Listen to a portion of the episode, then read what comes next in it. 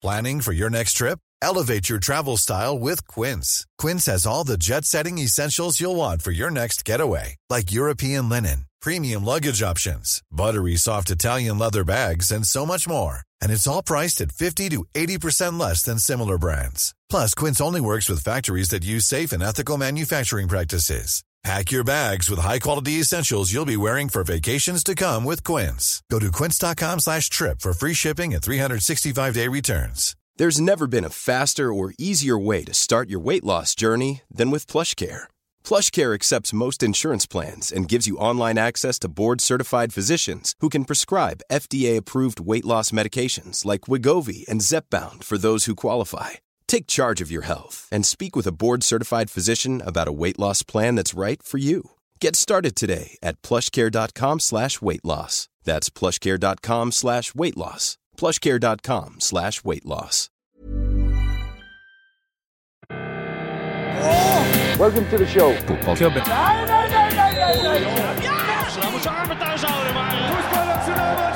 No football club is ever successful without hat oh, oh, oh, Hjertelig velkommen til eh, fotballklubben episode 52. nummer- 52. 52. Eh, Det er akkurat antall eh, uker eh, Samme antall uker som det er i et år, faktisk. Så hvis vi bare hadde Som oftest. Ja, det er sant. Det er noen ganger 53. Ja, det er det. Eh, og det er jo skuffende i seg selv. Jeg tror kanskje vi nå er i et Er vi et 53 ukers år? Jeg lurer på om vi gjør det. Nei, ikke begynn å google det, Thomas. Ikke ser du krumle over PC-en. Vi begynner ikke det 2017 med at du googler ting. Ja, greit. Nå er jo Uans... 52. Er det det? 31. desember er en søndag. Så ja, det går helt sånn Eh, perfekt opp. Men eh, vi, vi må begynne med en tweet eh, som vi har fått til oss eh, på fotballklubben på Twitter. da, mm. Og Det begynner med litt god gammeldags banning, og det er 'fytti helvete'. Som jeg gleder meg, skriver Pål Hestnes. Uh, fytti helvete som jeg gleder meg til episode 52 av fotballklubben. Da blir endelig legenden Niklas Bentner hyllet. Fordi vi Eh, eh, ja, vi er, vi er jo alltid innom uh, fotballspillere med samme navn som uh, episodenummeret vårt. Og samme nummer, eh, som oftest. Ja, Ikke samme navn, Thomas. Det er ikke så mange spillere som heter 52, så vidt jeg vet. OK. Ja, jeg vet Skal du ikke. google det også? Jeg kan google. Nei, men jeg, jeg tar ordet ditt på det, så ok. Uh, ja, men Da går vi for nummer, da. Niklas Benter hadde nemlig nummer 52. Fått veldig mye meldinger om det. Uh, I Arsenal gikk jo rykter om at han uh, bytta fra 26 fordi han fikk eh, dobling av lønn eh, til 52 000 i uka. Det er visstnok ikke sant allikevel. Det er litt skuffende. Det er veldig skuffende, for det hadde vært deilig om han var så idiot at han bare hadde uh, ukelønna si på, på drakta. Um, I tillegg så er det Jeremias Lund som skriver en liten førjulsgave. Sendt 21.12. Uh, Georgos Mantatis bruker drakt nummer 52. God jul. Eh, jeg kan da føye til at det er i Olympiakos, for de av dere som ikke har det sånn on top of your head. Ja. Anders Ole har også vært veldig flink på nummerresearch. Eh, Baris Örucu, som spiller for det tyrkiske andredivisjonslaget Densilspor, har også 52. Eh, Ja. ja.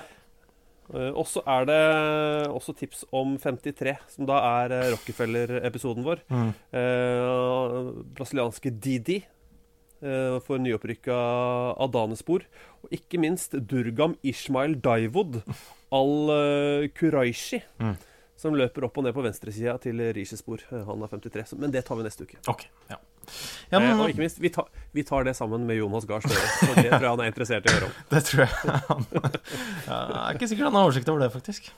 Eh, Men nå skal vi til en mann eh, som har et helt annet draktnummer, eller hadde i hvert fall, eh, i, eh, i Mjøndalen. Han sitter ved siden av deg, Thomas. Er ja. en elegant herre på 1,73. Ja, nummer seks på Mjøndalen, var det vel? Det er riktig. Ja, Michael Stilson, nå eh, nummerløs.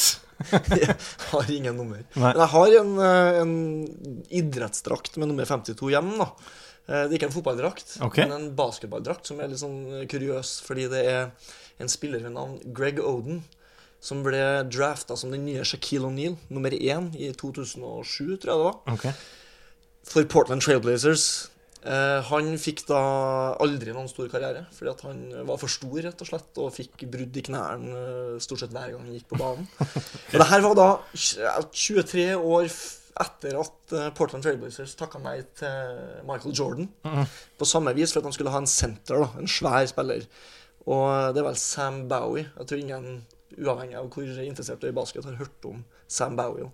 Så jeg har drakt nummer 52 hjem, men eh, Ja. i en annen sport, da. Du kunne jo tatt den med deg, liksom. Men uh... Jeg vurderte, men den er jævlig svær, og det ser så teit ut med sånn tynne, jeg hvite du er- armer. jeg. Du er litt basketpunch, eh, rett og slett, mister Mr. Stilson? Ja, jeg har en far fra USA, da, så Portland har, eh, har jo egentlig ikke hatt noe fotballag før de siste årene. og Da, da har det vært Blazers som har vært laget. da. Så, Kunne du gjort en jobb for Portland eh, Timbers? eh, ja, kanskje. Det hadde vært eh, jævlig fett, det. Det er jo en, eh, absolutt en av de kulere klubbene i, i USA. Men for det, ak akkurat nå så Altså, kontrakten din med Mjøndalen gikk ut. Mm. Um, og så nå er du litt sånn da uh, Er du på jakt etter en ny klubb? Uh, for du har et litt sånn prosjekt på NRK? Ja. Um, jeg er arbeidsleder. Er første gang i mitt liv at, eh, at jeg liksom ikke har en klubb som står og sier 'kom, 'kom, kom'. Altså, jeg, jeg fikk masse meldinger fra trønderske tredjedivisjonsklubber rett etter sesongen. Men jeg bor i Oslo, så det er litt uh, ugunstig. Ja. Så slår meg ok, jeg har lyst til å fortsette å spille fotball, men uh, det er liksom uh, Nå har jeg fått litt av datter, det er familie, hva skal jeg bruke tida mi på? Jeg har spilt andredivisjon i mange år før jeg kom meg til førstedivisjon. Uh, så jeg er ikke så sugen på å trappe ned, og da er det liksom å prøvespill for type eh, Strømmen eller Ullkisa. og det er ikke sikkert jeg er god nok til å få kontrakt da. Så tenkte jeg, hva kan jeg gjøre nå? Så da, da bestemte jeg meg for at uh, hvis jeg først må liksom krype til korset og prøve spill og by meg fram, så kan jeg like gjerne prøve å gjøre noe fett ut av det. da. Så da eh, fant jeg ut at uh, nå er det på tide å prøve å komme seg til utlandet. Mm. så, så det starta jeg egentlig med i dag, da. I dag, ja? Ok. du, eh, hvordan går det? Har du Nei, jeg, jeg skrev en tekst på NRK, for NRK skal følge prosjektet litt, da. Mm. så jeg skal dokumentere prosessen. Og jeg har fått, eh, fått noen tips da om bl.a. Malta. At det var noen som kunne fikse et prøvespill der. Hæ? Eh, jeg vet ikke hvor seriøst det tipset var. Eh, USA fikk jeg et tips om. Da var det en sånn klubb nedenfor det profesjonelle systemet. Men de kunne fikse et sted å bo, da. Så det var kjekt. Så jeg har ikke kommet så langt, da, men, eh, men eh, i morgen så begynner jeg å uh, sende ut litt meldinger til diverse kontaktpersoner som kanskje har innpass i, i noen steder rundt omkring i verden. Ja, for du har jo, du har jo tidligere lagkamerater spredt rundt omkring i verden. Du har jo tidligere Mjøndalen, Rett Bernstein i Miami, for eksempel. Altså Det er riktig. Jeg, har jo tenkt å sende en melding til en Rett i morgen. Mm. Uh, og så Får vi se. Altså, det, det, det Jeg tenker at det må være mulig, da, fordi at jeg, jeg fjerner liksom alle de faktorene som folk som regel eh, tenker på når de skal bytte klubb. Uh, eller gå til en klubb. Og det er jo liksom klubb, at det skal være en svær klubb, en god liga, mye penger. Det er ikke så farlig for meg. Altså, jeg vil bare ha en fet opplevelse på tampen av karrieren, og om det er i eh, iransk toppserie, hvor vi også har en eh, Ja. inngang da, i Mjøndalen, eh, eller om det er i Thailand, på ei strand der, liksom det Eller i er liksom italiensk serie D, er det liksom aktuelt? Det er alt aktuelt. Altså, jeg, jeg sier et sted hvor det ikke er krig. Ja. Altså, det er Ja. Og, at, og at det ikke er fare for å bli kidnappa. For jeg var innom Nigeria. Så det er hvit mann i Nigeria, det ja, Ligg unna Honduras. Det er bare vårt tips fra ja, veldig, veldig høy drapsrate der om dagen. Men jeg, jeg tenkte også på liksom Du sier italiensk serie D, så tenkte jeg fransk eh, nivå 3, og det tror jeg heter Championat National. Mm. Eh, Jeg har jo en fetter som har spilt eh, på det nivået. På sørkysten, så kanskje han kan eh, har du det? Er det Ja, det, ja. det er sant. For det var håpet. Ja. Håpet med prosjektet her er at noen skal komme inn på min Instagram, eh, hvor jeg liksom dokumenterer prosjektet, og si Ja. sånn Du, jeg har en fetter som er scout for en klubb i Colombia.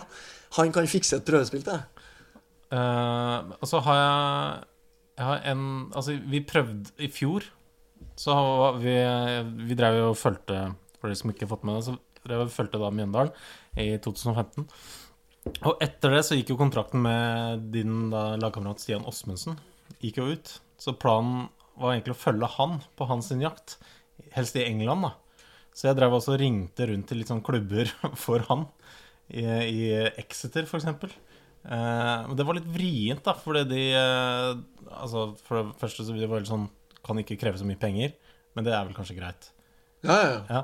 Eh, men så var det så, også sånn at på det tidspunktet der så ville de eh, Kanskje var det så mye som skjedde, og, så, men, eh, men jeg kan, kan gi noen nummer der òg. Ja, altså, jeg er åpen for alt, og jeg tenker liksom Jeg trenger bare å komme meg på et prøvespill, Ja.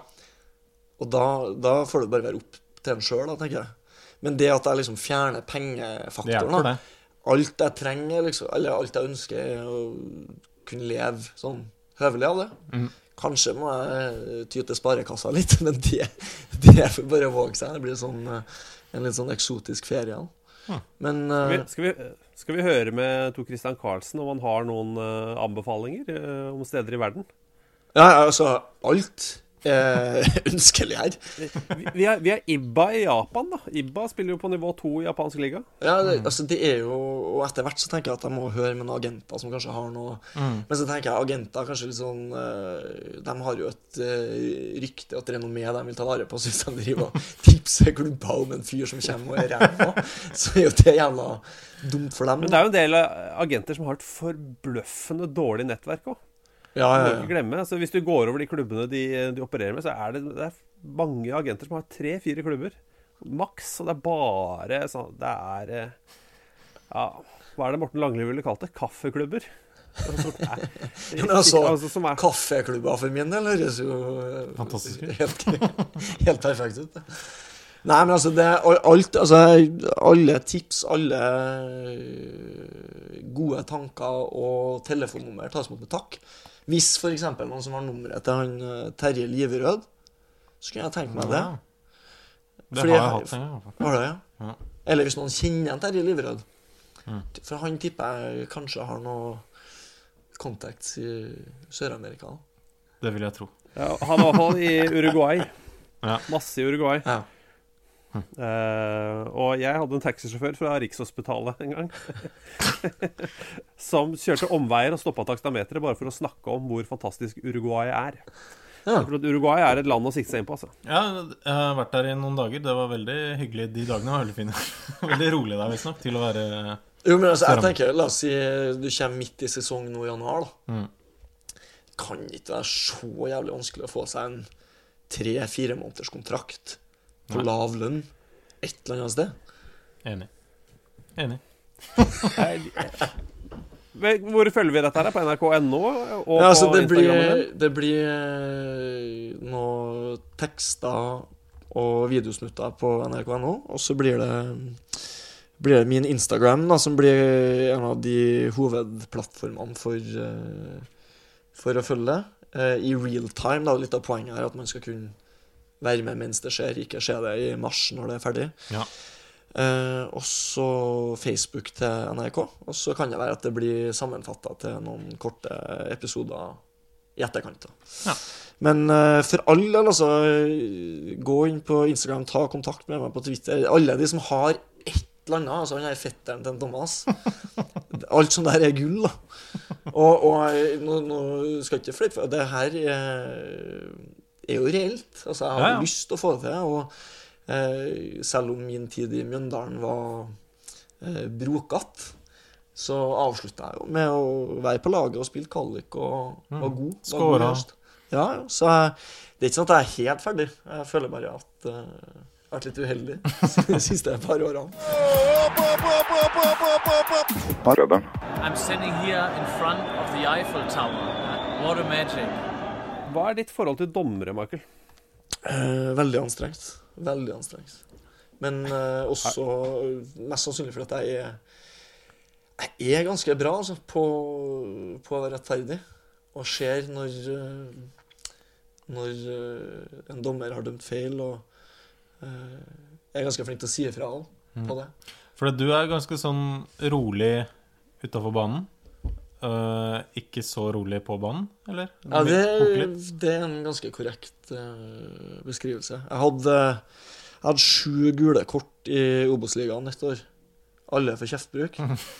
Og jeg måtte sone tre hjemmekamper. Jævlig urutinert. Men, men, men jeg skal si det, sånn, nå jeg, jeg har faktisk prata med Mats Hansen, min eh, gode lagkamerat i Mjøndalen, hvor vi, vi hadde en Altså, broren til Terje Hauge dømte oss i flere kamper i høst. Han, han var ikke god. Og, eh, og så hadde den her Jerv-kampen i kvaliken, som ble en parodi. Mm. Den her vannpolokampen i Grimstad. Mm. Hvor det var en dommer som var ikke i stand til å ta en selvstendig oppegående avgjørelse. Eh, og måtte liksom vente til pause for å snakke med delegaten. Eh, og da sa Mats, eller jeg sa Mats, nå har jeg lyst til å klikke litt, liksom offentlig, på dommerstanden. Eh, og da sa Mats ja, det kan du gjøre, fordi du har jo ikke noe klubb neste år. Så det er ikke noen konsekvenser for det. Så det er mitt forhold til dommere at jeg har egentlig venta på en mulighet til å slakte dem litt. Så endelig er det. Men det var altså den stolte 2012-sesongen med sju gule. Det er helt riktig. Jeg var bare ett år etter, da, og det var for takling. Ja. Så har vi drevet med litt sånn mental trening i Ranheim. Du har vel stort sett Du har vel ikke hatt mer enn ett gult kort i ligaen eh, per, per sesong etter det? Altså, I Mjøndalen kan ikke man uh, se på den statistikken, for der har jeg jo veldig få spilte minutter òg, så det Hysj, da. Hysj, da. Så vil du ha en eh, dirty trønder som hater dommere, eh, så er det bare å ta kontakt. Men nå sjelden går det er langt mellom unødvendige gule kort, altså. Ja, ja. Var, var, altså, var det noen spesiell grunn til at du spurte Ja. det her med dommere, eller? Ja, det var egentlig det. det var, var ikke din vei, men det var altså uh, Fordi det har vært et ganske ja, labert eksempel på en dommeravgjørelse den siste, siste uka. Det var, for det har jo vært eksempel altså sånn uh, Mike Dean har jo fått mye tyn. uh, men så er det jo da en fyr Den beste er jo, er jo Tim Robinson. ja, som da dømte kampen uh, Han dømte i hvert fall Luton uh, rett på nyåret her. Uh, Cam McGean på Luton ble takla. Han brakk beinet. og fikk gult kort fordi han slo hardt i bakken når han lo og nede. Åh, det er veldig Det er fair, da. Ja, det er veldig fair. Men jeg så, jeg så at nå eh, er rykter om at han eh, Mark Clattenberg skal kjøpe Skal til- seg kinesisk eh, Skal til Superliga. Kina, ja. ja det, for det Da føler jeg det er et jeg, jeg tenkte, Da jeg først så det, tenkte jeg at det her er kødd. Uh, for det er jo litt sånn parodi at uh, At uh, dommere skal bli henta til andre ligaer. Men samtidig, det kan jo, han er jo Han, han, er liksom, han dømte Champions League, han dømte EM-finaler. Han, er- han er jo liksom ansett for å være verdens beste dommer, da, egentlig. Men det her er jo, altså, det er jo et, et problem i USA, f.eks. Er at du har jo ikke, noe, du har ikke en dommerstand der. Det er jo ikke noe kultur. Altså Den som dømmer, er jo ikke folk som har mye erfaring med fotball fra før av. Mm. Så det sliter de jo med, altså den seriøsiteten der. da. Og det, det kan man jo kanskje si i, i Norge òg. Men, men eh, det argumentet som ofte brukes, da, er jo også fra dommerne sjøl, sånn som i Obos-ligaen, er jo eh, liksom Du spiller i Obos-ligaen, så du kan ikke forvente noe mer av dommerne. Og det syns jeg er et helt sykt argument. Men men samtidig er det et litt fint argument òg, er det ikke? Jo, men altså det, jeg tenker Fordi om vi er ræva til å spille fotball, så trenger jo ikke dommerne liksom Ja, de er så dårlige, vi Det er ikke så farlig. Men, Nei. men Dem kan være gode. Du kunne tatt deg en runde i åttende divisjon. Der har vi sett mye rart. ass. Ja, Jeg glemmer jo aldri han som kom i, i, i vin, Han dømte i vintersko eh, og hadde glemt fløyte hjemme. Så han bare sa at det var frispark. Men han var så fåmælt, så han, han sa det utrolig lavt. Som, som vanlig innestemme. Frispark. Og ikke noe mer enn det. Så, så det er en sånn gradering der, da. Jo, altså, jeg, har jo ikke så mye fotball i slekta mi. Jeg har blant annet en onkel som uh, ikke kan noe som helst om fotball. Liker å se på det, kan ingenting. Uh, spilt mye beachvolley. Og så lurer jeg på om han var på Voldsløkka for mange år siden og spilte beachvolley. Så var det en bedriftskamp som skulle spilles uh, på en bane ved siden av. Og så mangla han dommer. Så han spurte om jeg kan ikke du dømme. og han, han ville jo være behjelpelig med det, så han dømte. Og noe av det første som skjedde, da, var at det var et innkast som gikk rett i mål. Hvorpå han dømte mål. Ja. For han, var, Selvfølgelig gjorde han det. han så på han gikk i mål, sant. Og det ble jo et helvetes spetakkel uten like. da. Så Nei, det, det er ikke lett, men, men samtidig så tenker jeg at det, det er ganske lett å være dommer. Det mener jeg, altså. Det er, det er ikke så mye du trenger å kunne. Altså, du, du må for det første være god på kommunikasjon. Altså Per Ivar Staberg, jovial tone, flink til å liksom ta ned konfliktnivået på banen. Eh, hvis du har det, kombinert med evnen til å bruke fordelsparagrafen Virkelig, altså. Ja. Fordi at deg, du kan, jo- kan jo holde nesten så lenge du vil, og bare lese situasjonen. Hvis du har de to tingene der, så er du glatt tippeligadommer i Norge. ja. Men uh, hva med å bli det? Ja, Vi får se hvordan dette proffprosjektet går, da, men Det kan bli eh, det neste prosjektet hvis, det her, eh, hvis dette ikke funker. ja. Tenk på det. Ha det i bakhuet. Jo, men altså, for all del. Og vi har jo sånne her mån nei, årlige dommermøter på La Manga. Mm. Og ett år så med Ranheim så hadde vi Terje Hauge, faktisk, som hadde, hadde med oss. Og det skulle skje sånne situasjoner. Eh, Kontroversielle, eh, kontroversielle situasjoner fra tippeligaen året før, eller fra Champions League. Og så stopper de liksom etter situasjonen og spør Hva har du dømt der? Og jeg var jo spot on hver gang. Altså, Terje Hauge sa det Han sa det, sa han, altså. Han sa Du burde vært dommer, du. Så hvem vet? Yes. Ja, du vet de sliter litt med rekrutteringa til dommeryrket, så det kan hende at det var eh, noe han bare sa. Så, Men eh, hva med å bli dommer i USA? eller Kina. Nei, vet du, jeg skal være ærlig, så har ikke jeg så lyst til å bli dommer. Det, det virker som en ganske trau, traurig jobb. Og hvis jeg hadde blitt det som fotballspiller, og liksom Nå kommer han som har spilt på sånn høvelig høyt nivå, så vil alle forvente så jævlig mye av meg. Og, Jo, men det er jo som han uh, Tore Hansen, er det det han heter? Ja. Eh, tidligere Ja. Mankam. Cupfinaledommer. Ja. Han, eh, folk regner jo det som et eh, pluss. Det, men det er det jeg er bekymra for. Ah, ja, du, du, Hvis jeg er ræva, liksom. Så, Jeg skjønner. så sånn, han har spilt fotball, og selv ikke han klarer Ha, ha, har du noe sånn merchandise, Michael? Altså, har det liksom Har det vært noe sånn eh, Mjøndalen-brød med ditt tryne på, eller et eller annet sånt? Nei, jeg har, jeg har et fotballkort fra Mjøndalen. Oh, ja. Det det eneste. Så jeg har fått eh, kanskje to forespørsler om å signere, signere den. og det har jeg gjort. Du takka nei begge ganger. Altså, jeg, det, det der, eh, det der syns jeg jo helt eh, Jeg har jo veldig vanskelig for å identifisere meg sjøl med det å være liksom Et idol. Et idol. Jo, jo, altså, det her eh, altså, Jeg har kjørt bil med Christian Gauseth i et år nå. Eh, Det er slitsomt. Nei, det Ja, det kan det være, men eh, det har gått greit, da. Det er faktisk noe av det jeg kommer til å savne mest med, med Mjøndalen, faktisk. Er de Oslo-biler, som vi kaller det. Men Gauseth er jo så utrolig chill på det der med å stille opp på bilder, selfier, signere og sånn her. Mens jeg får litt sånn derre følelsen av at jeg lurer dem. Hvis det kommer noen kids bort til meg og sier 'Kan jeg få autografen din?' Så, så bare kjenner jeg at ja, jeg har jo sittet på benken hele kampen. Altså, Det er jo ikke meg du vil ha autografen til. Så du, du føler deg liksom at, at du lurer dem? At Jeg er føler meg sånn som en svindler. liksom. Ja. Jeg skjønner. og det, det er jo Det det framstår som, er jo som at du er jævlig arrogant. At du liksom Du vil ikke signere. Men det er jo egentlig en slags skrudd form for eh, ydmykhet. da. Ja. Men vet du hva den, hva den største ydmykelsen er? Det er hvis du blir spurt om autograf av en eller annen kid, og så etter at du har gitt den til, så spør kiden hvem er du igjen? Ja, det har skjedd flere, opptil flere ganger. Det er så fælt, det der, altså. Det er bare fordi man sto ved siden av Erik Thorstvedt. Det har skjedd litt for mange ganger, altså. Uff a meg. Eh, nei, eh, jeg bare lurte fordi eh, Cristiano Ronaldo har liksom eh, Han har nå fått produsert noen sånne chocolate chip cookies. Jeg bare tenkte å lure på om det var noe for deg. Spilt i brunt, og det er liksom chocolate chip og Nei, jeg, altså, Jeg hadde kjøpt Stilsons cookies. Ja, men jeg er faktisk veldig bra til å bake kjeks, da.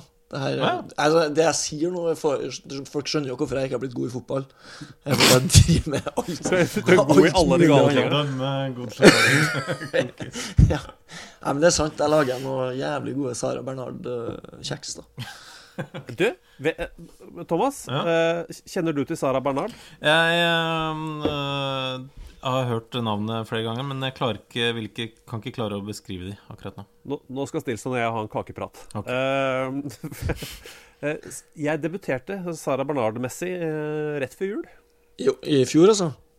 Uh, ja, altså for et halvannen uke siden.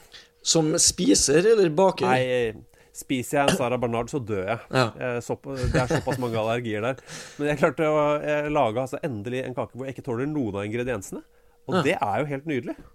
Ja. Uh, men jeg lagde lang, langpanne Sara Bernard. Ja. Eller, eller lager du sånne små durter? Jeg lager kjekser, da. Eh, Bare fordi jeg, jeg liker å gi det her i julegave til folk. Så, så det er veldig Fikk- praktisk. Fikk Gauseth Sara Bernard. Nei, hun har ikke fått det, ass. Men, uh, men kanskje jeg skal stikke innom Mjøndalen-garderoben med, med det. Nei, de, er, de er utrolig gode, altså. De Sara Bernardene jeg lager. Eh, Men er det Bruker du eh, mye kjøkkenmaskiner? Er det derfor du har blitt så dårlig? Det er liksom mye fokus på teknikk på kjøkkenet? Uh, ja, nei, altså jeg tror ikke at Det er ikke bare kjøkkenet, det er liksom alt mulig annet. At jeg får for meg ting jeg skal gjøre. Jeg får sånne prosjekter, og plutselig setter jeg meg ned og skal skrive ei barnebok, og så bruker jeg tid på det og blir refusert når den er ferdig, og så legger jeg vekk det, og så baker jeg noen kjeks, og så bare dukker det opp uh, nye ting. eh, I stedet for at jeg liksom bare rendyrker fotballen. Ja.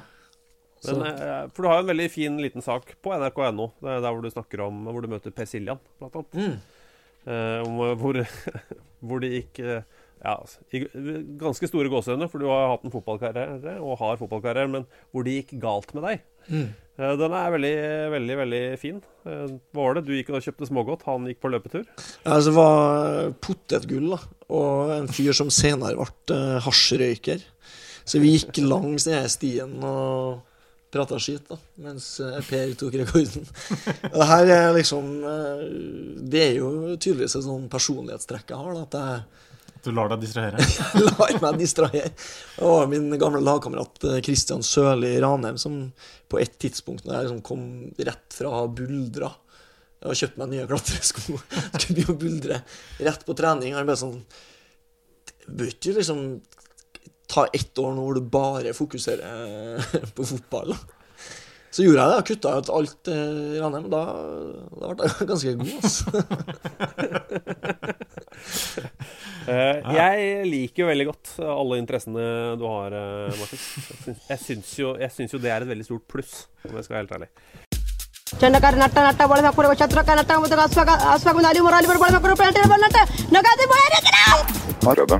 ಊರಲ್ಲಿ ಫಾಗ ಡಬ್ಬರ ಅವತ್ತು ದಾಸ್ತದ ಕುರಿಯ ಪುರಾಲಿ ಬೋಳೆ ದೇಕ ತಗೋ ಸುತ್ತರು ಕೊಳಂಬೇರು ಗೋಯ ಕೊಂದ ಜೀವ ಲಂಕ ಸಾಳಿಸ್ ಹತ್ತರು ಮಿನಿಟ್ ಫುರ್ತಾ ಕುಳೆ ಸಾಳಿಸ್ ಸಸ್ಪೆಂಡ್ ಕುಂ ಕುರಿಯದ್ದನಿ Jeg er litt sånn jeg synes, hva, Vi skal snakke om det, for vi har liksom to valg.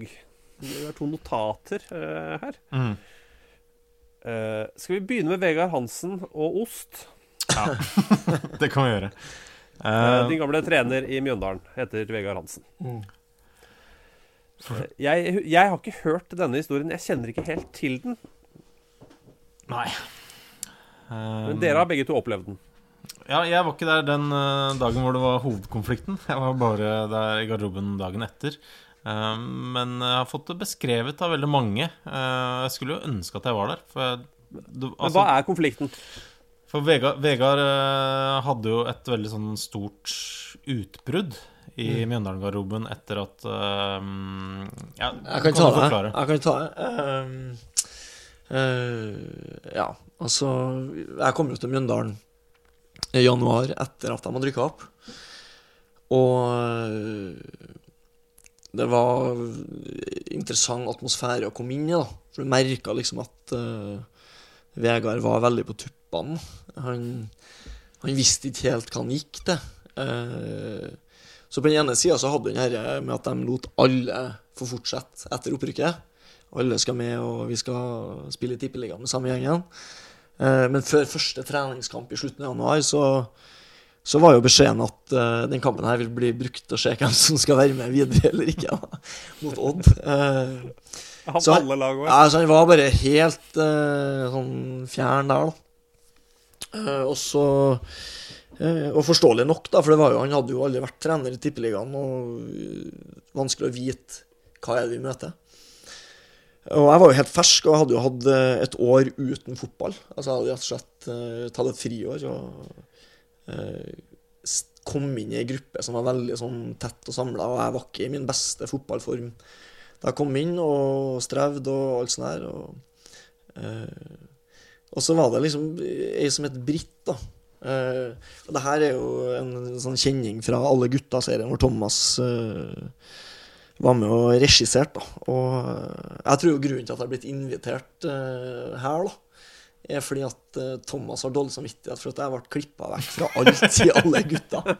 Det eneste du ser av meg i Alle gutta, er når jeg forlater Mjøndalen på lån til Ranheim, og alt du ser, er ryggen min med en lilla ryggsekk på. Og så sier du bare sånn Og Michael Stilson går på lån til Ranheim. Det var min, eh, min, min rolle. Men i hvert fall så, så Det hadde jeg- høres veldig ut som Thomas. ja, men i, i den herre ostegate, da, som vi kalte det, så, så er det mye styr med kjøkkenkroken i Mjøndalen. Hver dag så står hun Britt og klager på at guttene ikke rydder. 'Gutter, dere må rydde på kjøkkenet etter dere. Dette holder ikke.' Og hver gang Britt var ferdig med å holde sin skjennepreken, så klikka han Vegard enda mer, da. Og det var sånn plenumskjeft som er det verste jeg vet. da, Sånn kollektiv avstraffelse. Alle visste at det var Kinni og Alaji som ikke klarte å rydde på kjøkkenet. Men likevel skal jeg si det til alle. da. Og jeg ble provosert, provosert av sånn her. da. Eh, og så var jeg på kjøkkenet og skulle kjappe meg og ta toget, så jeg måtte smøre meg noen blingser. Og så Jewelry isn't a gift you give just once. It's a way to remind your loved one of a beautiful moment every time they see it. Blue Nile can help you find the gift that says how you feel and says it beautifully with expert guidance and a wide assortment of jewelry of the highest quality at the best price. Go to BlueNile.com and experience the convenience of shopping Blue Nile, the original online jeweler since 1999. That's BlueNile.com to find the perfect jewelry gift for any occasion. BlueNile.com. Many of us have those stubborn pounds that seem impossible to lose, no matter how good we eat or how hard we work out. My solution is PlushCare. PlushCare is a leading telehealth provider with doctors who are there for you day and night to partner with you in your weight loss journey. They can prescribe FDA-approved weight loss medications like Wagovi and Zepbound for those who qualify. Plus, they accept most insurance plans. To get started, visit plushcare.com slash weight loss. That's plushcare.com slash weight loss. Hi, I'm Daniel, founder of Pretty Litter. Cats and cat owners deserve better than any old fashioned litter. That's why I teamed up with scientists and veterinarians to create Pretty Litter. Its innovative crystal formula has superior odor control and weighs up to 80% less than clay litter. Pretty Litter even monitors health by changing colors to help detect early signs of potential illness. It's the world's smartest kitty litter. Go to prettylitter.com and use code ACAST for 20% off your first order and a free cat toy. Terms and conditions apply. See site for details. Hey, it's Ryan Reynolds, and I'm here with Keith, co star of my upcoming film, If, only in theaters, May 17th. Do you want to tell people the big news? All right, I'll do. Sign up now and you'll get unlimited for $15 a month in six months of Paramount Plus Essential Plan on us. Mintmobile.com slash switch. Upfront payment of $45 equivalent to $15 per month. Unlimited over 40 gigabytes per month. Face lower speeds. Videos at 480p. Active Mint customers by 531.24 get six months of Paramount Plus Essential Plan. Auto renews after six months. Offer ends May 31st, 2024. Separate Paramount Plus registration required. Terms and conditions apply if rated PG. Ost og skinke, og så tok jeg fram eh, brødet jeg smurte på, hadde på skinke, og så skulle jeg ta Norvegian. Og så når jeg åpner den Norvegia-pakken, så er det bare den mest sinnssyke osten jeg noensinne har sett. For den var forma som en kano eller uh, en halfpipe, eller hva det er. Så det var noen som hadde begynt å ta ost midt i. Og så hadde det bare fortsatt midt i. da Ingen som hadde liksom skjønt at her, det er ikke sånn vi skjærer ost, liksom. Så det var den tynneste flika helt nederst, den halfpipen. da og jeg hadde dårlig tid, da, så jeg bare sto og forbanna meg over de idiotene som har gjort det her, mens jeg skjærte sånne verdens tynneste osteskiver på de her høye kantene. Og prøvde å fylle brødskiva. Og bare sånn Faen, det her er her er så ræva. Hvordan er det mulig å være så dum? Står jeg liksom og sier til han som står ved siden av meg. Og da står jo Vegard Hansen rett bak meg. Og plutselig har jeg han liksom over skuldra mi og kikker ned på den osten her. da Og så sier han bare Hva faen er dette her? Og så sier jeg bare Nei, det er helt sykt. Men før han reagerer ikke på meg, han bare plukker opp osten. Og så begynner han å gå rundt i garderoben og brøle. Hvem faen er det som har skåret osten sånn her? Hvem er det som skjærer ost? Hvem er det som ikke kan å skjære ost? Og rundt i garderoben og inn i dusjen til de står og såper seg inn. Og hva faen, jeg skal, vi skal finne ut hvem dette er! Vi skal finne ut hvem dette er! Og så jeg tenker enn at han tror at det er én person som har gjort det der. liksom. Hvor mye ost har vedkommende spist? Så stopper han opp midt i garderoben så sier han Du kan ikke spille tippeliga hvis du ikke kan å skjære ost. Når vi finner ut hvem som har gjort det her, så river vi i stykker kontrakten. Og folk var helt stille i garderoben.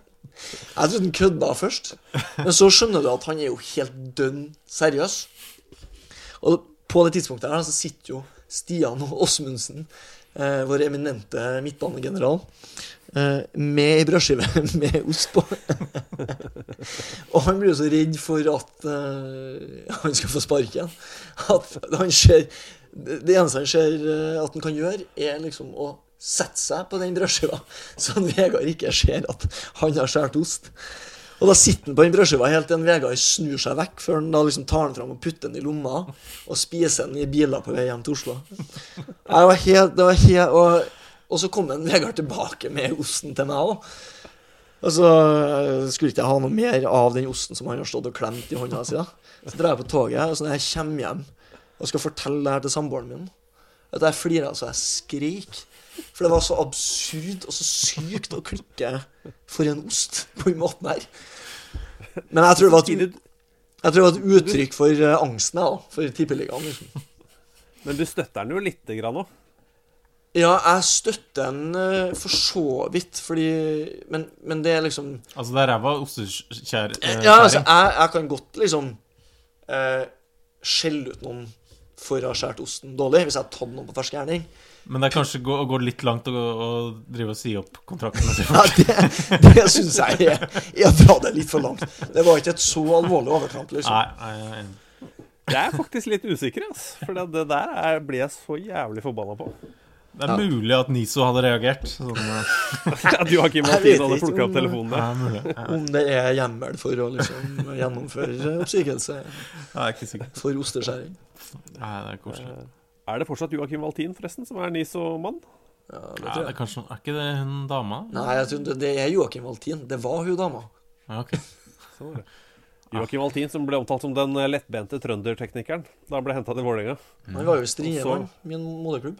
Mm. Ja. Så kom han til Vålerenga, eh, og han var ikke Han var trønder, han var ikke tekniker. Lettbeint, da. Han var tekniker i Strindheim, tenker jeg. Eh, Jokke Valtin var en spiller som det så, såkalt, eh, som det het, eh, var veldig god å ha på trening. han, han trente veldig mye. Uh, Ja, og er var viktig. veldig ivrig. Det er veldig viktig. Ja, jeg var glad i Jokke Valtin, ja. Uh, mannen som hadde Spilte vel med diaré i den berømte Nei, det var han, som, han hadde ikke diaré. Han var med å tape for eh, det diarélaget til Brann på Bislett. Eh, Da Brann bare hadde juniorer og reserver, og så var det Jokke Valtin som sklei med ballen ja, som siste mann og lot Alex Valencia løpe gjennom. Sånn var det. Jokke Valtin. Um, vi har notert fire ord. Tre av dem er jo navn. Mm. Eh, Det er Jon Arne Riise Twitter. Jeg vil du at jeg skal si noe med en gang på han, eller? Eller vil du si alle fire navnene? Eh, Du la ut et par snutter eh, på Instagrammen din Ja. eh, hvor du prater med Jon Arne Riise. Og snakker med han om Twitter, de han følger på Twitter. Mm. Var, bare sånn for å forklare folket hva, hva det var. Ja, altså- Gi oss en rask breakdown. Ja, nei, det var bare at uh, det er undervurdert skattkiste å gå inn på hvem folk følger på Twitter. eh, spesielt med kjente profiler. Og det gjorde jeg med Jon Arne Riise. Det kokte som verst i fjor, da, med Betson og Ålesund-saken. Og det var mye, mye som skjedde eh, på Twitter. Og da tenkte jeg må inn og se hvem han her følger. Da. Og det var jo bare helt eh, ordinære ting. Helt til jeg liksom bladde meg ned og plutselig kom over sånne her 20 landbrukskontoer på rad. Og tenkte det her er utrolig merkelig. Hadde, en han en, forklar en genuin forklaring på det? Nei, nei, nei. nei. Eh, han, han fleipa litt bort, da. Men samtidig så følte jeg at han ble litt sånn her ubekvem. Så jeg føler jeg kom ikke helt til bunns i det. Og eh, skal, vi, skal vi komme til bunns i det? For vi har svaret. dere har svaret? Ja, jeg har, jeg har svaret, ja. Ja, det her er, jeg må si, det her er jeg utrolig spent på å høre. ja. Ehm, hvor skal vi begynne? Jeg har jobba i TV 2 i eh, seks år. Det er Thomas også. Uh, Jeg satt mye i Premier League-studio. Uh, Jon Arne Riise var innom der noen ganger uh, og lånte husets iPads. Og logget seg aldri ut fra Twitter på den ene iPaden. Ehm, og det oppdaga Simen Stamse Møller og jeg uh, uka etter. Og det, det ble sånn Vi måtte bare ta en pause, måtte gå ut, lufte oss litt. Bare puste litt. For nå, nå har vi tilgang på Twitteren til Jon Arne Riise. Hva, hva gjør vi nå? Og ingen av oss Ingen av oss er så veldig begeistra for sånne Facebook-rape-greier hvor man liksom skriver ting. Vi er ikke så veldig glad i det, da. Så hva kan, vi må jo bruke dette. Eh, Så det første vi gjorde, var, en, var bare sånn OK, denne her må ingen røre. Det var sånn, Denne her er freda. Ingen andre enn Simen og jeg får lov til å røre den. Eh, Det kom veldig mye forslag om folk man kunne følge, og sånn, men jeg følte at det var liksom krenkende. Vi må liksom gi Jon Arne Riise et image han ikke vet han har. Så jeg begynte med å følge avisen Nasjonen. Som jo er veldig lite Jon Arne. Og så gikk jeg inn og så hvem er det Nasjonen følger. Og de fulgte blant annet eh, Mjøsgårdene. Ja, Eh, den, norske, den norske sau. Eh, kvinner i landbruket. Eh, og, ja. Så hver uke der eh, i Ja, det tok vel nesten to måneder. Så fulgte vi fem og fem nye kontoer for Jon Arne. Ehm, og ikke noe sånn krenkende, ikke noe sånn kjipt, men bare sånn litt mye landbruk. Og litt mye eh, Han fulgte vel også Kommunaldepartementet og en del av det de, de driver og følger, da. Pluss at jeg la inn en belgisk nivå fire-klubb. For jeg tenkte at de ville bli så jævla glad over at Champions League-vinner følger dem på Twitter. De hadde liksom 2500 følgere, pluss Jon Arne Riise, da. Mm. Og så gikk det, men så etter sånn tre uker så ble alle de kontoene vi hadde fulgt, ble bare sletta. Han fulgte dem ikke lenger. Så da var det jo inn og gjøre en ny jævla grov økt, da. Så da fulgte vi jo 30-40 nye kontoer for Jon Arne, da. Tilbake på Mjøsgården og Norsk sau og kvinner i landbruket. Så jeg er jo litt glad og litt forbausa, litt skuffa over at Jon Arne ikke sier 'Jeg aner ikke hvor dette kommer fra'. Men altså, så han vet, han vet ikke at det er dere som har gjort det? Nei, nei, nei. Nei, Nei, nei, fordi, fordi når jeg begynte å lese opp på den videoen, så ser du at han sier sånn Å ja Så må man liksom skjønne hva greia er. Og da ble jeg jævlig sånn her Uh, Jeg tror liksom Jeg har gått og stussa på det her dritlenge. Jeg syns det var så absurd at han Fordi han er overhodet ikke typen til. Uh, okay. Så tenkte jeg at det liksom, og, og så begynte jeg å tenke sånn Han er jo sponsa av mye og liksom søker mye sånn Jævlig rart at de plukker seg ut Jon Arne som sånn talsperson eller eh, frontfigur eller ja. Men nå har der- du av, har avfulgt alle igjen, da. Ja, ja. Det, var jo, det gjorde han umiddelbart. Et, altså, sikkert i biler på vei vekk fra det intervjuet. Så gjorde han det der. Men var, han ble liksom jævlig satt ut av, av det. da Så jeg tenkte at her er det et eller annet kriminelt eller noe sånn, sånn Nei, altså litt identitetstyveri, men ikke noe, ikke noe Nei, mer enn det Nei, altså det ble jo en slags sånn perfect storm at jeg kom hit i dag. da For Ja, da kom jeg til bunns i liksom, at det bare Der falt alle brikkene på plass. da Men vi, eh, det skal vi si, da. Vi tok veldig vare på den. Den ble bare hetende Jon Arne-paden. Ja. Det ble jo den iPaden kalt. Vi tok ekstremt godt vare på den for at ingen uvedkommende skulle begynne å bølle med den. Ja. Så eh, jeg, jeg håper det går greit. Men jeg tok, er- jeg tok screenshot av dere kontoene. Ja. Så jeg har det liksom liggende som jeg sletta. Eh, Men da lærer man å logge seg av når man er på besøk. Det er viktig. jeg da. Det er viktig. Det er en, en hyggelig landbruksmessig Men det der lurer jeg på, lurer på hvor eh, vanlig det er at folk går inn og ser hvem folk følger på Twitter. For dette jeg ble liksom harselert med i Oslo-biler. De syntes jeg var helt syk i hodet. For jeg hadde sånn her, At du hadde gått inn? At jeg hadde gått inn på Jon Arne Riise og sjekka det her. da Jeg hadde jo en sånn veldig sånn det- Det sånn er helt greit. Ja. Ja, jeg, jeg, jeg, Jeg har gjort det med folk, Jeg tror det kan si mye om, Ja, om det- folk, da. Ja, ja, så er det jo folk som er sånn Nei, jeg skal bare følge én, og det er jo folk Det betyr en del for en del folk. Eh, Så er det folk som Nei, jeg skal ikke følge flere enn det som følger meg. Og Det er, det er mye Ja, jeg verna jo om Altså Jeg var jo veldig privat på Instagram veldig lenge. La ikke ut et eneste bilde av meg sjøl.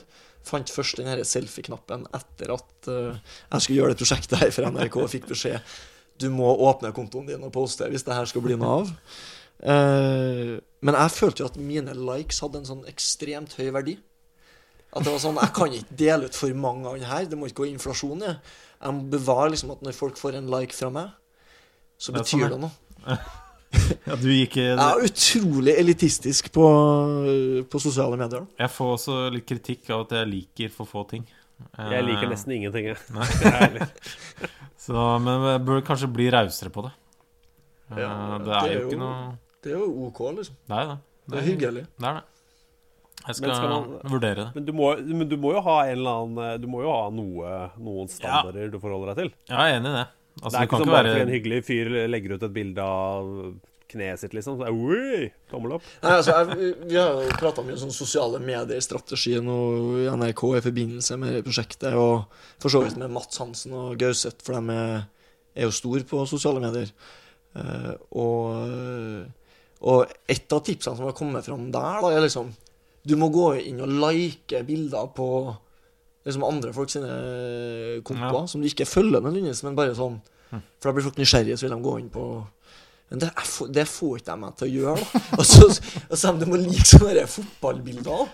Og det som skjedde, var at jeg søkte liksom på hashtaggen fotball. da. Og da kom det opp sånne bilder av gjerne mødre som hadde lagt ut bilder av poden eller dattera på sin første fotballtrening. og sånn skal Og så tenkte jeg Hvis jeg går inn og deg, så er det enten at jeg er sånn halvpedofil, eller at, eh, eller at de her mødrene tror at jeg driver og Stopper legger dem. ja, ja. Så jeg bare Det der funka ikke helt for meg. altså. Hva, hva med Jeg tror hvis du, ba- hvis du bare følger etter Mats Hansen, da. Bare ta liksom los på han. Det han liker, det liker du. Ja, jeg vet ikke. Altså, Mats er jo eh, Han er jo god på det her, også fordi at han er jævlig drøy og ikke har noen grenser, egentlig, for Nesten ikke grenser, og det er han jo helt ærlig på sjøl. og Ja. da får du liksom Altså, er du ei flott dame som legger ut lettkledde bilder av deg sjøl, masse followers. Er du en kjent person fra før av, masse followers. Ellers må du være jævla funny eller ha en nisje du treffer på. Men eh, det er kanskje de Sara Bernard-kjeks her inne. Kanskje det er eh, baking community er eh, veien å gå. The baking soccer player. Det var ikke han Alexander Aas i Godset? Ja. Han var jo helt vill på baking. Sto opp sånn fire-fem om morgenen for å bake før de skulle til La Manga. Han hadde jo en sånn greie Han hadde en spalte på, På Drammens Tidende. Um, Nei, det var ikke jeg klar over. Det var Altså bak Hva het det? Het noe sånn Bake med Alexander eller et eller annet sånt? Ja, Eller var det ikke litt sånn namme-namme med Alexander? Snadder med Alexander? Et eller annet sånt? Sna snadder, ja. Var det ikke Var det? det ikke det? Åh, nå må jeg sjekke. Jesus, jeg har sett litt for mye på det opp igjennom. Det er jo alltid bra podkasting, det med å, å google øh, mens folk lov til å høre på. Her, ja. Snadder med Alexander, ja.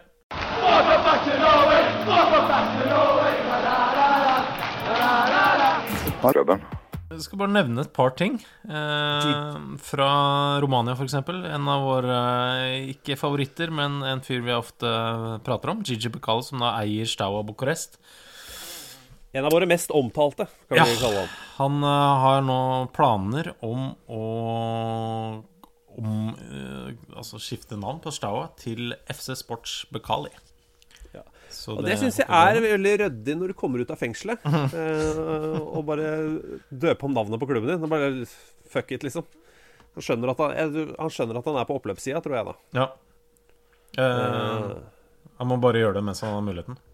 Ja, eh, og sønnen hans eh, tar jo sikkert over, da. Men eh, hvis han er ute av fengsel den dagen Gigi mm, tar på seg tøflene og vandrer hen Men jeg er jo litt for, jeg, da.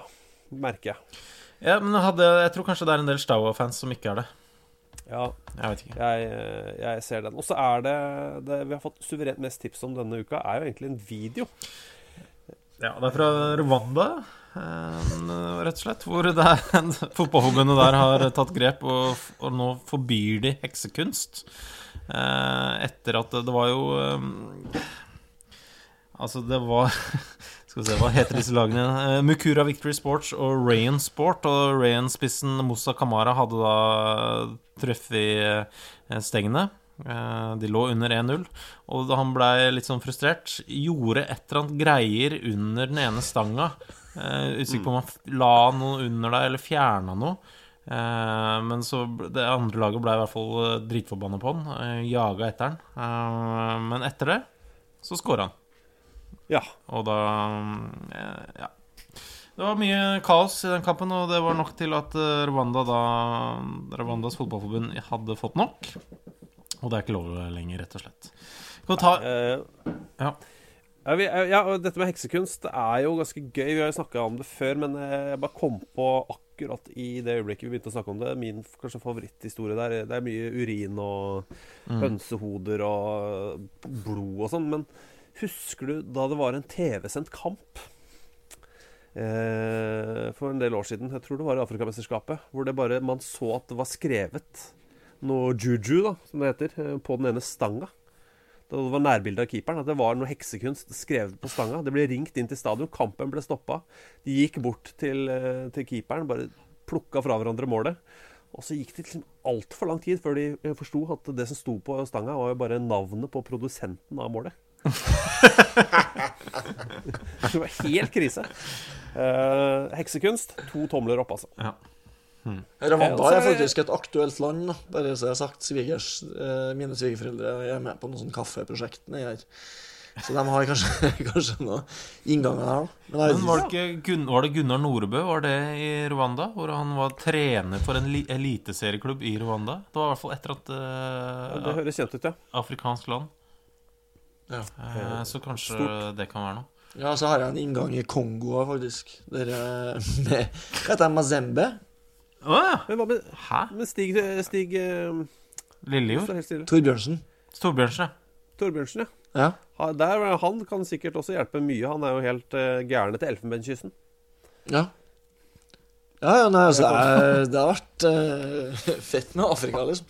Da, Man er enig med deg i at Nigeria ikke er et land å, spille fotball i, for, øvrig.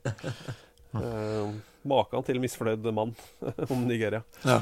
uh, har jeg sjelden møtt. Um, så er det, jeg føler at dette spørsmålet er Det ble sendt inn Ble det sendt inn før eller etter at vi booka deg som gjest? Mm, ikke helt sikker på hva Det er ikke så farlig uansett, så føler jeg at dette spørsmålet er spesifikt til deg, Michael. Anders Moe Hansen, også kjent som Tynnas-Anders. Ja. Hvem ville vunnet en miniturnering av følgende tre lag? Akranes fra Island, Ekranas fra Litauen eller Akragas fra Italia? Eh, Akranes, Ekranas, Akragas. Hvem hadde vunnet? Ekranas. Akranas. Eh, du, du kan ikke finne på et fjerdelag. Akranes, Ekranas og Akragass. Akragass. Jeg går for Ekranas, jeg, altså. Ja, da går jeg, for, jeg går for Akranes. Jeg går for Ekranas, Akragas, eh, Akranes. Jeg tar det siste, jeg, da. Akragass? Kontroversielt, men ok. Uh, sjuk, sjuk fyr. Uh, Blei nesten litt kvalm av å høre om det, men det er greit. Um, Vi kan ta Christian Holum, som har uh, snakka om maskoter. Ja, han skriver i serien Teite, men overraskende morsomme maskoter, så har han sendt oss bilde av Runcorns uh, maskot Roncorn, som er Hvordan skriver han det? Altså, Runcorn skrives R-U-N-C-O-R-N. Maskoten heter Roncorn, og er da en maiskolbe som heter Ron. Det liker han veldig godt. Ja, det er, det er kjempegøy. Ah, også så mye spørsmål og så dårlig tid vi har. Rekker vi et par, eller, Thomas? Ja, vi gjør vel det. Du kan ta fra Aslak Bjerre Pettersen, eh, som eh, Han, har han Mye på dette. Ja, han, et han har tenkt mye på det siste. Managere og andre på benken som tar hendene på hver sin side av munnen når de roper. Den kanskje største tilhengeren av dette er Owen Coyle. Eh, Så legger han med et bilde av, eh, noen bilder av Owen Coyle og så skriver Hvor mange prosent høyere lyd tror dere dette gir? Selv vil jeg tro effekten er minimal. Hvis jeg var manager, ville jeg heller ha vifta med armene for å få visuell kontakt med spillerne når jeg ropte. Hva mener dere? Eh, har, har du spilt med noen spillere, nei, trenere som roper eh, med Ja, det ja, det jeg synes jeg er min opplevelse at det er ganske Nei, men det er ganske utbredt. Ja. Hvorvidt det hjelper Altså, jeg mener jo at Med begge hendene? Ja, jeg tror Ja, det. ja det der er sånn klassisk ja. For du får jo noe mer Men jeg tror kanskje Ja, det er kanskje du sjøl som hører bedre det du sier. Kanskje. Jeg, men altså, jeg tenker det her med mye roping under kamp, da Det er litt sånn Litt skeptisk til roping Effekten. fra trenere fra benken. Ja. Mjøndalen er jo en eksponent for veldig mye roping. Helt ekstremt mye roping. Og jeg tenker jo at uh, uh, Det var en eh, Tor Kristian Karlsen tror jeg, som prata om emosjonell ledelse. Og for meg er det der et klassisk eksempel på emo emosjonell ledelse. Liker heller trenere som i større grad kan liksom ta til seg spillere og justere litt sånn subtilt. Mm. Men sånn roper Spring! Press! Det Det hjelper ikke for deg? Hva med peking, det- veiving? Jo, men altså, hvis du har eh, en forståelse av hva, hva du peker Ja, for jeg føler veldig ofte at det er mye sånn derre opp Opp på banen. Ja, ja. Eller sånn Nei, men altså, liksom... finger, altså ja, ok, Vi legger om fra én sentral til to dype. Ja. Én Mm. til to fingre. Formasjonfingre, det er greit. Formasjonsfingre syns jeg er veldig bra. Ja. Okay. Men retningsfingre, det sier seg selv, så det trengs ikke. Nei, Du alltid- veit at motstandermålet er der borte, liksom. ja, det vet man. Man- Man skal angripe den veien, det vet, bør man vite. Men Owen Coyle, for øvrig Hjelper meg. Det er nesten en episode, ass. Det, det At han går fra jobb til jobb, er fascinerende.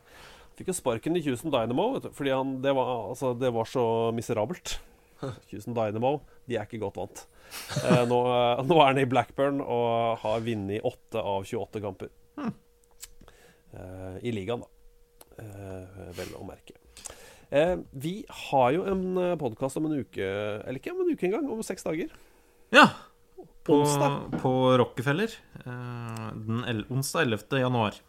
Ja, og alle er selvfølgelig velkomne til å komme. Det er veldig koselig om folk kommer. Ja. Eh, du må nok kjøpe en billett, men eh, da kommer du inn. Ja, det gjør du til gjengjeld. Hvis du er over 18. Det er en sånn 18-årsgrense. Ja, de serverer ting som du ikke får lov til å kjøpe hvis du er under 18. Ja. Eh, og det blir en veldig fin, sånn, eh, fin eh, lineup, eh, rett og slett. Det er jo Bjarte Tjøstheim fra Radioresepsjonen, som jo er Arsenal-mann. Mm. Uh, Arne Skeie, som er det koseligste mennesket jeg er. Ja, veldig trivelig type. Og så er det Leeds-fan og Arbeiderpartileder eh, Jonas Gahr Støre. Ja. Ja. Eh, jeg har vært Jeg, jeg syns jo det er Jeg syns jo dagene mine er rare når jeg må forholde meg til alle sekretærene til Jonas Gahr Støre. Jeg syns det er veldig koselig. Mm. Veldig rart. Mm. Jeg, eh, har, jeg endt opp her? Er det, dette, er det dette jeg driver med nå? Men det er det altså. Eh, og han er, han er klar, og ikke bare det. Jonas Gahr Støre har sagt at han gleder seg. Og da ble jeg litt Da ble jeg, da ble jeg litt for glad. Nei, jeg ble litt, litt, litt for glad. Dette syns jeg var stas. Yes. Jeg har jo litt å Litt å ta tak i nå, etter det uh, tyggegummibildet sitt. Det er sant. det, det Ja. Det. Vi kan, eh, vi kan høre med ham. Om det? Om han angrer? Eller om han, det kan jo Det er jo et bilde man husker. det, er, det er positivt. jeg bare intervjua han eh, en gang før.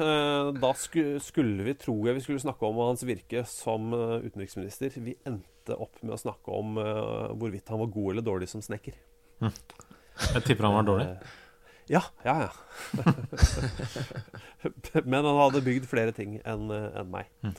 Uh, og sikkert mye mindre enn deg, Michael. For du er vel en ganske dritbra snekker, regner jeg med.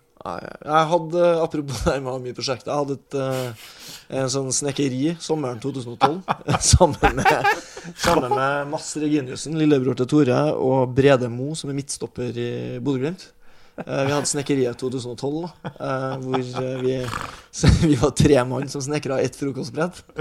Så det var det var, men det var, det var jo et meget avansert frokostbrett. Det var et slags sånn frokostbrett et svar på Sara Bernard, om man kan si det. Eh, hvor Altså Frokostbrett, er det da et sånn som man har med i senga? Ja, ja, helt riktig. Ja. Og eh, eh, det var laga med sånn svalehalesinker, hvis dere kjenner til det. Nei, Nei, det er jo sånn eh, skjøter du lager altså du, I stedet for at du skal lime liksom, eller spikre plankene sammen, så skal du liksom lage et spor, da, slags puslespillgreie, som gjør at treet bare sitter bom fast. Ja. Uh, og det her brukte vi da hele sommeren på å lage et frokostbrett. Og så når vi var ferdig med det, så passa jo ikke fatene oppå det frokostbrettet. Men det, det frokostbrettet står hjem til meg nå, og jeg får stadig kommentarer om at det er så smart at fatene ikke passer på det. fordi at eh, Jeg husker ikke hva, hva argumentasjonen var for det, men det er flere som har kommentert at det er en bra greie. da. At fatene er for Eller brettet er for lite. Så jeg tror, jeg tror at de ikke sla... Jeg vet ikke. Jeg, De er veldig, du har veldig snille venner. Det, det har ikke Og dette var kjempesmart og kjempesmart, Michael. Her fikk dere tre lagd ett Nei, ett til sammen. Det er kjempebra. Det er så enkelt vet at jeg, tar ikke den der eh, De spydighetene. Nei, nei, jeg er så naiv og tenker at eh, Ja, men det, det er godt poeng. Det er liksom folk. Det var med vilje at vi gjorde det sånn. Nei, men jeg sa Så det, gikk det du var opp de trappene helt på egen hånd. Så flink du er. ja, men det, nei, men det skal sies, det var utrolig. Og Mats Regine Tore Reginussen var innom òg, faktisk. Og så på brettet? Nei, Han var faktisk innom og berga frokostbrettet. Oh, ja. Fordi vi var i ferd med å sage feil vinkel på den ene skjøten. Og da sa han til Du kan ikke Nei, jeg får ikke det i finnmarksdialekt, men eh, liksom Det her blir feil vei. Så må det bli eh, Bodø-dialekt med en gang. Ja. Hadde Åsmund Bjørkan med. Så Ja, nei, men det var Så Åsmund en Bjørkan var innom. Men kunne du tatt et bilde og sendt til oss, eller kunne vi få lov til å legge det ut på Facebook-sida vår? Av frokostbrettet? Ja. Selvfølgelig. Kan det være forsidebilde på denne ukas podkast? Ja, det kan jeg. Så at folk må høre hele episoden før de skjønner sammenhengen. Ja, men altså, det Men kan, der du, kan, du kan, kan vi få tre bilder? Ett hvor du poserer med det, holder det opp til ansiktet. Eh, Ett uten tallerkener. Og ett med. Selvfølgelig. Altså, det her eh, Det her skal jeg fikse. Supert. Bare Setter veldig pris på det. Ja, ja. Vi hadde en hashtag på Det var en hashtag på Instagram. Uh, Snekkeriet 2012. Kan... Nei, jeg tror kanskje tror kanskje bildene er slappa. Ja, det er greit. Jeg kan, jeg kan ta det på fritida. Vi, vi tar det på fritida. Eh, eh, men eh, du må holde oss oppdatert eh, med eh, progresjonen i jakten på klubb i utlandet. Så Så hvis det er noen som uh, hører på, som har noen tips, så er det bare å sende de til fkpod.gmail.com, så kan vi videreformidle de. Absolutt. Ja, eller send oss en eh, direktemelding på Twitter. Der heter Ja. vi Fotballklubben. Eller sende rett til uh, Michael Stilson, som heter uh, Mike Stills, Ja. på Twitter og Instagram. Ja. Det hadde vært helt supert. Altså. Gjerne hvis du har direkte eh, kontakt med en person i en klubb Ja. som jeg kan ringe til. Det hadde vært helt glimrende. Det må jo være noen av deres lyttere som, Det vil som tro. sitter med et uh, bra nettverk. Altså. Ja, jeg tror trua. Kult. Det blir deilig. vi, vi, vi, skal spørre vi alle vi kjenner. Ja. Eh, Michael Snilsen, tusen takk for at du kom på besøk. Eh, Thomas, takk Ja. for at vi fikk lov til å lage podkast sammen. Jo, takk selv for at Og så snakkes vi, alle, snakkes vi alle sammen. Jeg går så hardt ut. Vi snakkes alle sammen på Rockefeller eh, onsdag i neste uke. Okay. Jeg skal Grattis. komme, eh, med mindre jeg sitter på flyet til Thailand. Jeg håper jo det. Håper men, du ikke kommer. men da kan noen andre få billettene mine. Så det, Ta med hele snekkeriet, da. ja, det jeg skal, Kan ikke Støre Kan ikke det være en greie? At jeg og Støre snekrer litt etter at vi har en sånn merch-bod hvor vi selger. Dette Jeg skal, jeg skal høre. Eller få han Støre til å signe det frokostbrettet. Hvis han gjør det, Ja. så kan dere Eller brenne ut. noe inn til signaturen. Jeg tror vi pakker sammen, jeg. Og så sier jeg at vi snakkes på Rockefeller eh, onsdag om en uke. Og den legges vel ut sikkert i lyd på torsdag, tipper jeg. Ish. Ja, Noe av det, i hvert fall. Ja. Ja. Eh, ha det, da. Ha det! Ha det. Klubben. Hi, I'm Daniel, founder of Pretty Litter. Cats and cat owners deserve better than any old fashioned litter. That's why I teamed up with scientists and veterinarians to create Pretty Litter. Its innovative crystal formula has superior odor control and weighs up to 80% less than clay litter. Pretty Litter even monitors health by changing colors to help detect early signs of potential illness. It's the world's smartest kitty litter. Go to prettylitter.com and use code ACAST for 20% off your first order and a free cat toy. Terms and conditions apply. See site for details. Ever catch yourself eating the same flavorless dinner three days in a row?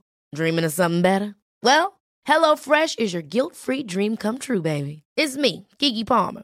Let's wake up those taste buds with hot, juicy pecan-crusted chicken or garlic butter shrimp scampi. Mm. Hello Fresh.